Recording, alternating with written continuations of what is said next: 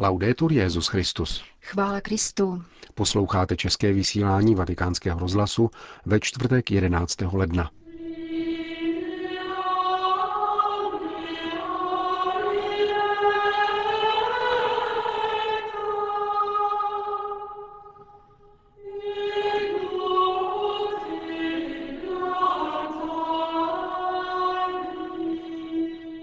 Nejdůležitější reformou je osobní konverze, říká státní sekretář kardinál Parolin v exkluzivním rozhovoru pro vatikánský rozhlas. Vatikánská muzea otevřou novou bránu. Jakou církev najde papež v Chile?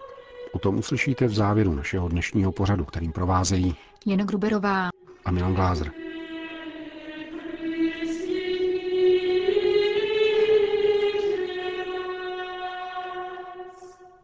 Zprávy vatikánského rozhlasu. Vatikán, blížící se apoštolská cesta do Chile a Peru, biskupská synoda o mládeži, světové setkání rodin v Dublinu a s ním související recepce exhortace Amoris Laetitia, reforma římské kurie. To jsou témata, kterých se dotýká kardinál Pietro Parolin v exkluzivním rozhovoru pro Vatican News. Státní sekretář svatého stolce se zejména zmiňuje o očekávání, které církev vkládá do mladých lidí, jimž bude věnována říjnová biskupská synoda a březnová předsynoda. Myslím, že největší novinkou v přístupu církve k mladým lidem je hledání nového vztahu, který by se zakládal na odpovědnosti a zprostil by se jakéhokoliv paternalismu. Církev si skutečně přeje vstoupit do dialogu s realitou dnešních mladých lidí, pochopit je a pomoci jim, Zároveň bych rád odkázal ke známému projevu Johna Kennedyho při převzetí úřadu, kdy ve vzdáleném 61. roce řekl, nemáte se ptát, co pro vás země může udělat, nýbrž co vy můžete a máte udělat pro zemi. Věřím, že to též církev a papež požadují od mladých lidí. Ptají se jich, co mohou dělat pro svou církev a jakým přínosem se mohou podílet na šíření evangelia. Doufám, že mladí lidé na tuto výzvu odpoví s velkorysostí a nadšením. Mládež logicky odkazuje k rodině, kterou letos v srpnu čeká světové setkání s papežem v irském Dublinu. Tato událost přichází dva roky po zveřejnění posynodální exhortace Amoris Leticia. Je podle vás možné nějak bilancovat recepci tohoto dokumentu a proč vyvolal v katolickém světě tak ostrou konfrontaci. Amoris Leticia vychází z nového paradigmatu, které papež František moudře, prozíravě a obezřetně zavádí. Nesnáze, které kvůli tomu vznikly a nadále v církvi přetrvávají, pravděpodobně kromě některých obsahových hledisek souvisejí právě se změnou postoje, kterou po nás papež požaduje. Každá změna přináší těžkosti, ale s tím je třeba počítat. A je třeba tyto těžkosti usilovně řešit a hledat na ně odpověď, která by se tak stala momentem dalšího růstu a prohloubení. Věřím, že Amoris Leticia, kromě toho, že v ní církev objímá rodinu s veškerou její problematikou, může skutečně rodinám na pomoci, aby vtělovali evangelium. Současně se od rodin žádá pomoc a spolupráce, aby přispívali k růstu církve. V březnu uplyne pět let od nástupu papeže Františka na Petrův stolec. Jedním z programových bodů jeho pontifikátu je reforma římské kurie. Jak se bude nadále vyvíjet? V magisteriu papeže Františka se trvale vrací jeden leitmotiv. Když se mluví o kúrii, nejde tolik o reformu struktury, vydávání nových zákonů a směrnic, nová jmenování do úřadů, jako spíše o zásadního ducha, ve kterém by se měla nést jakákoliv kuriální reforma a kterým je obrácení. Znamená to umožnit kůrii, aby se zbavila svých stínů a mohla papežovi stále více a lépe prokazovat opravdovou pomoc při hlásání a dosvědčování evangelia.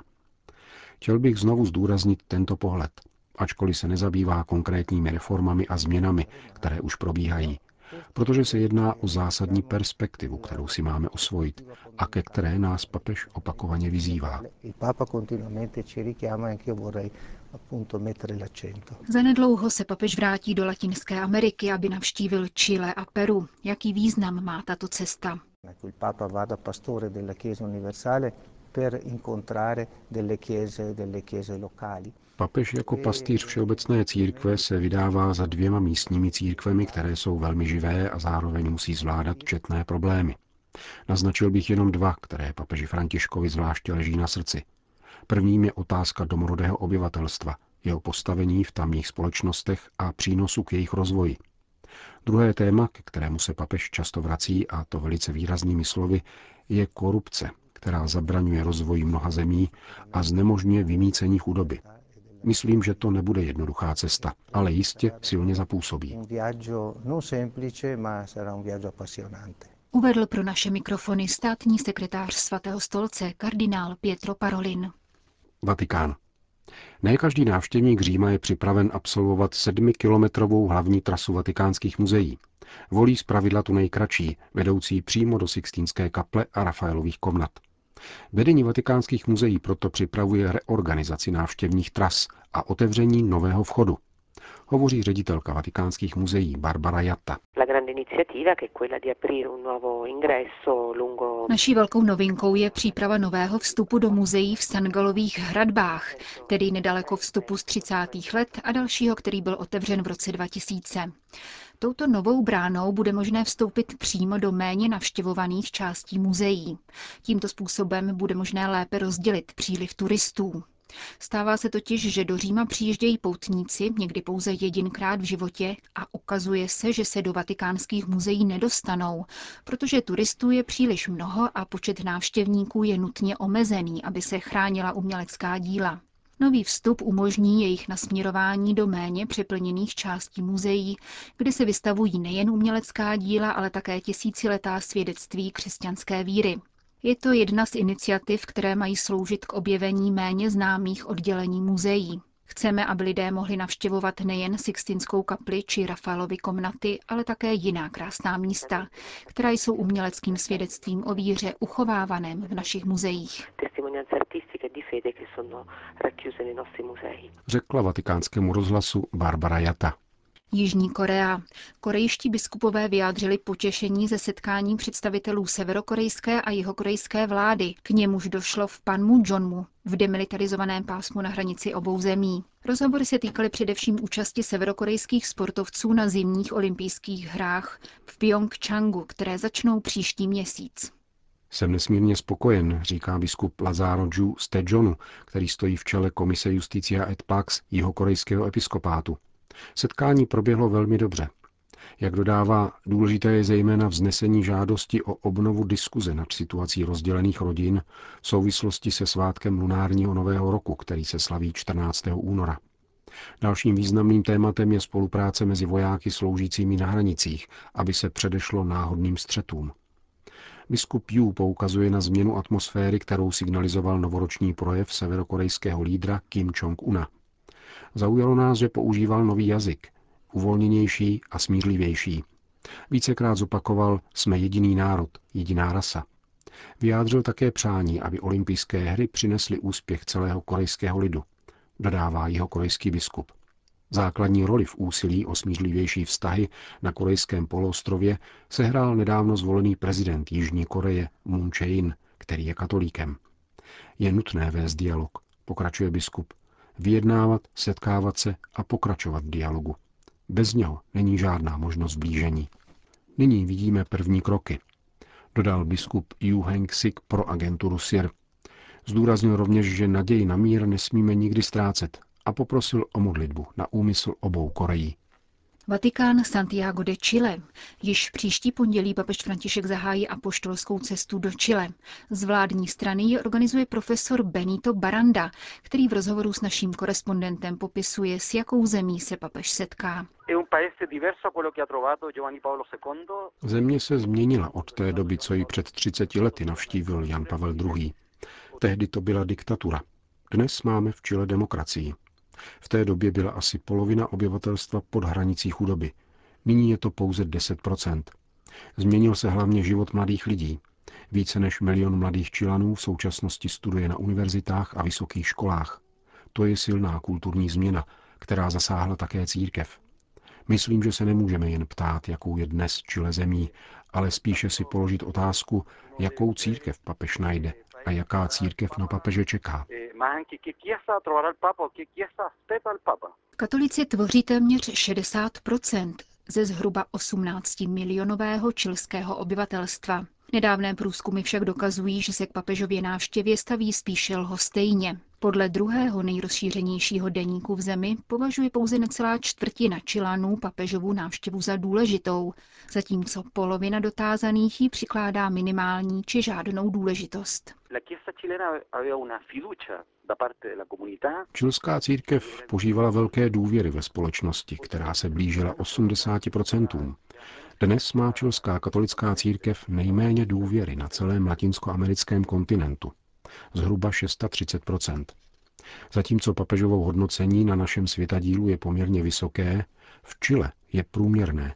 Na stupnici od jednoho do deseti bodů se pohybuje kolem pětky, což je nejnižší v Latinské Americe. Pro Chile je to velká změna. Takový stav tu nikdy nebyl.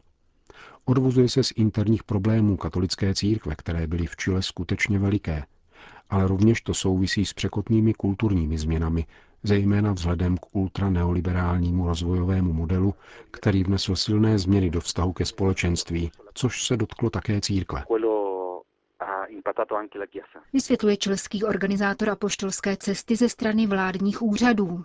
Několik dní před papežovou návštěvou Chile zveřejnili webové stránky dokumentující sexuální zneužívání v katolické církvi seznam 80 čilských kněží veřejně obžalovaných ze zneužití nezletilých. Sám papež František čelí kritikám, že dosadil do diecéze Osorno biskupa, který hájil otce Fernanda Karadimu. Tento kdysi velice vlivný kněz, ctěný čilskými elitami, byl obviněn z opakovaného sexuálního zneužívání adolescentních chlapců v 80. a 90. letech.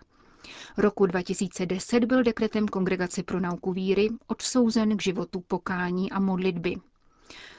Podle místních pozorovatelů by tak nadcházející cesta mohla místní církvi pomoci, aby nabila ztracenou důvěru, avšak papež bude muset vyvinout veškerý pastorační um. S tímto názorem souhlasí německý biskup Reinhold Nann, působící v Peru. Jsem v těchto dnech v Chile na každoročním setkání šenstatských diecézních kněží, ke kterým patřím. Řekl bych, že tu vládne spíše zdrženlivá radost z papežovy návštěvy. Církev v Chile je nyní pokornější, ztratila hodně ze svého vlivu kvůli sexuálním skandálům ale možná jí tato pokora pomůže, aby v tomto postoji také přistoupila k papeži, tedy nikoli triumfálně, nýbrž s prozbou o to, aby se od něho něco naučila a vykročila spolu s ním do budoucnosti. Jeho slova pro naše mikrofony potvrzuje arcibiskup Santiago de Chile, kardinál Ricardo Ezzati. Očekáváme papeže s otevřeným srdcem a ochotou naslouchat jeho slovům. Chceme říci svatému otci, který se do Čile vrací po letech, že jej tato země vítá s velkou láskou. Objektivně mohu říci, že naše církev je živá a otevřená potřebným lidem. Je přítomná v lidových kontextech, tady Santiago papež navštíví ženskou věznici, kde jsem o Vánocích jako každoročně slavil půlnoční bohoslužbu. Tamní ženy se na papežovu návštěvu nadšeně připravují a považují ji za velký dar. Chile je také zemí, kde v posledních letech narůstá migrace. Přicházejí přistěhovalci z Peru a Bolívie a v posledních letech také z Kolumbie, Venezuely a Haiti. V Santiagu pořádáme ve 40 farnostech kurzy španělštiny pro migranty z Haiti, protože neznalost jazyka přispívá k podvodům, kterých se mohou stát obětí. Čilská církev dále požaduje od státu zákony, které by hájily migranty, protože dosud se migrace řídí zákony přijatými vojenským režimem. Snažíme se proto o účast ve státních organizacích, abychom podpořili nový zákon, který by zohlednil lidský faktor, bratrství, přijetí v rámci migrace a jehož podkladem by byla sociální spravedlnost. Uvedl pro naše mikrofony arcibiskup Santiago de Chile.